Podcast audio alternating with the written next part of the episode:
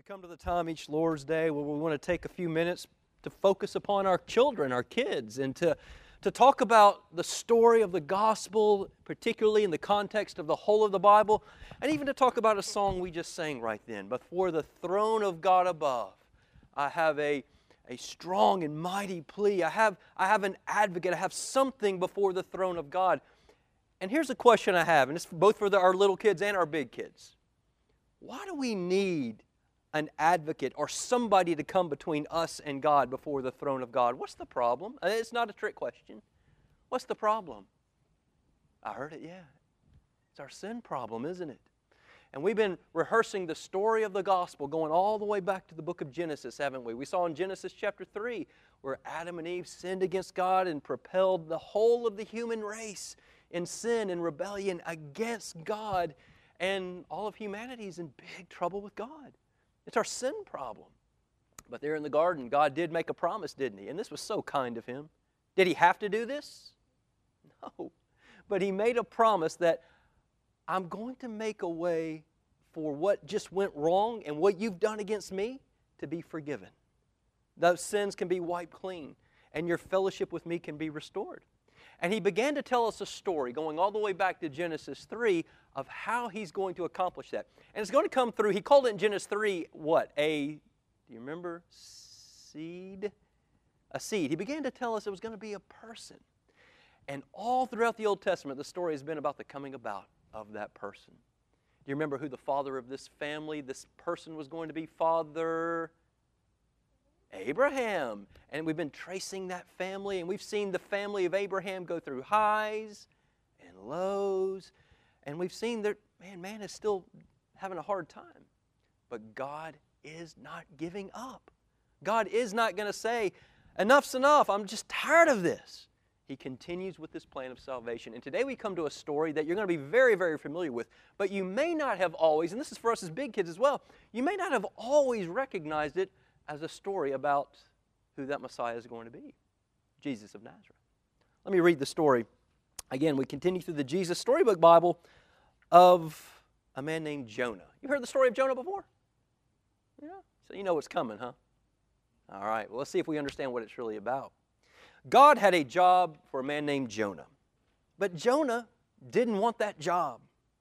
Go to Nineveh, God said, and tell, listen to this, tell your worst enemies, Jonah, the people you hate, tell your worst enemies, I love them. What do you think Jonah's response is? You think he's excited about that? Do you like going and talking to your worst enemies? We tend to not to.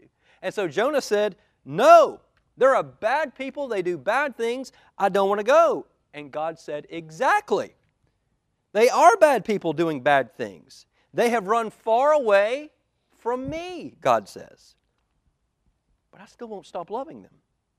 I'm going to give them a new start, just like I've promised you. I'm going to forgive them. No, said Jonah.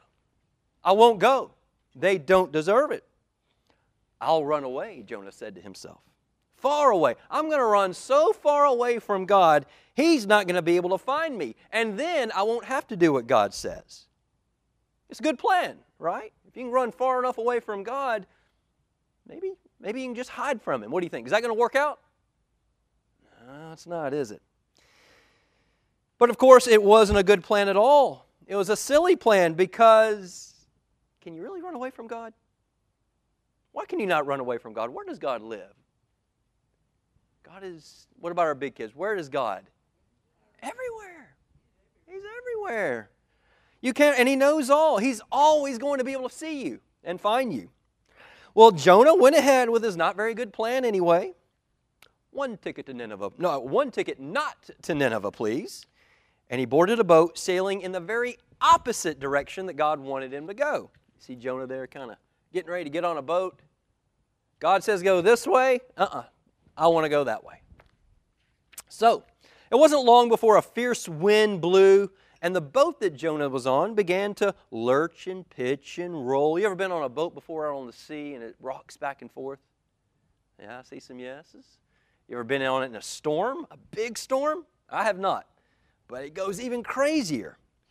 Everyone started to turn green, which means they were getting sick. Jonah sat up in his bed. You see, the first thing that went wrong with Jonah's not very good plan was God sent a big storm after him. It was such a big storm, these professional sailors couldn't sail the ship properly. We're sinking, they said. They screamed and started throwing everything overboard suitcases, food, everything they could find. But Jonah knew what this was all about. He knew the storm was his fault. And so he said to the sailors, Throw me in instead, and the storm will stop. The sailors weren't sure, but my goodness, we'll try anything. If it's the only way we can be saved, we'll do it. And so, one, two, three. And they throw Jonah into the water. Splash. No sooner had Jonah hit the water than the waves, what do you think happened to the waves? They grew calm. They stopped, didn't they? The wind died down. The storm stopped. And just then, when Jonah was thinking it's all over, he's sure he's in the middle of the ocean, he's going to drown, he's going to die, God rescued him. But not the way you and I would think someone's going to be rescued. How did God rescue him? He sent what? Absolutely. A big fish, didn't he? He sent a big fish to swallow him up with one big gulp. You'd be scared. I would be too. Listen, I don't like snakes, let alone a big old whale coming and swallowing me whole.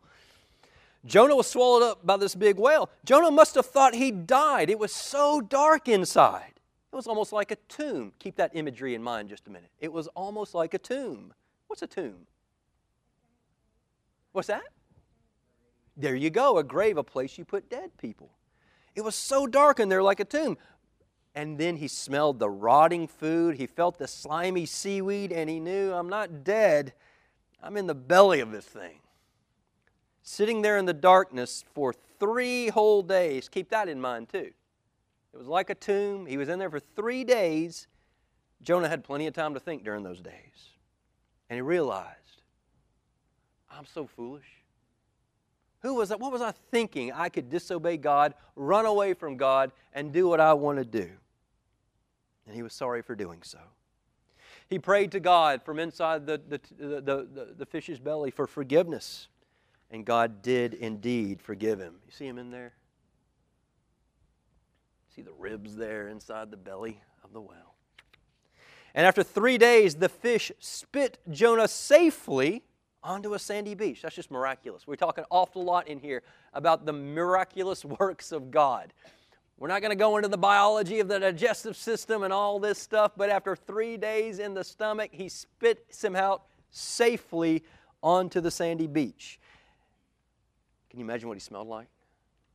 Just then, Jonah heard someone calling his name Go to Nineveh. And this time, what do you think Jonah said?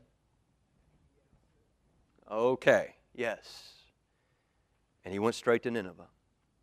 And he told God's message of who God is, of who they are, in light of Genesis 3 and the promise of a coming Messiah. Even though you've run far away from God, He can't stop loving you, Jonah told them. Run to God. He can forgive you through this promised one. And the people of Nineveh listened to Jonah and they started loving God. They learned to do what God said and stopped running away from Him, just like Jonah did. Now, many years later, God's going to send another messenger, better than Jonah. Every one of these stories is ended this way. God's going to send another better than the previous one, better than Abraham, better than David, better than Saul, better than Solomon, better than Jonah, who's going to have the same wonderful message. And like Jonah, is going to spend three days in utter darkness. Who is that Messiah? Or who is that one he's talking about? Yes, sir. Man, I loved it. You said it with conviction there. It's Jesus. And what's the three days in darkness that we're talking about? Three days in the tomb. Three days in the tomb.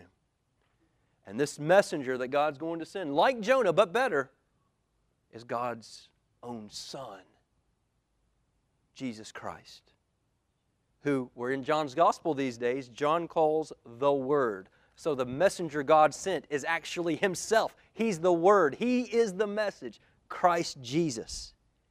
God's message of God is holy, You've sinned against this God, but He is kind and merciful beyond belief and has provided a way of salvation to return to Him. And it, here's the message it's me. My life, my death, my three days in the tomb, my resurrection from the grave is your hope of the forgiveness of your sins. Kiddos, this has been the message in every one of these stories. You are just like your parents and just like the guy up here. I'm no better, no different from anybody. A sinner in need of a Savior. And Jesus is that Savior. And this morning, our, our prayer for you as your parents and church family around you is that God would show you you are Adam. You are in need of a Savior, Genesis 3. Christ is that Savior. He's the one who spent three days in the belly of a fish so you won't have to. Not that the wages of sin is you get swallowed up by a fish, but it is death. You will be in a tomb, physically and spiritually, separated from God. That's the wages of your sin, just like mine. But Christ is the one who's died the death you and I deserve, paid the price, risen from the dead, so that we might have forgiveness of sin.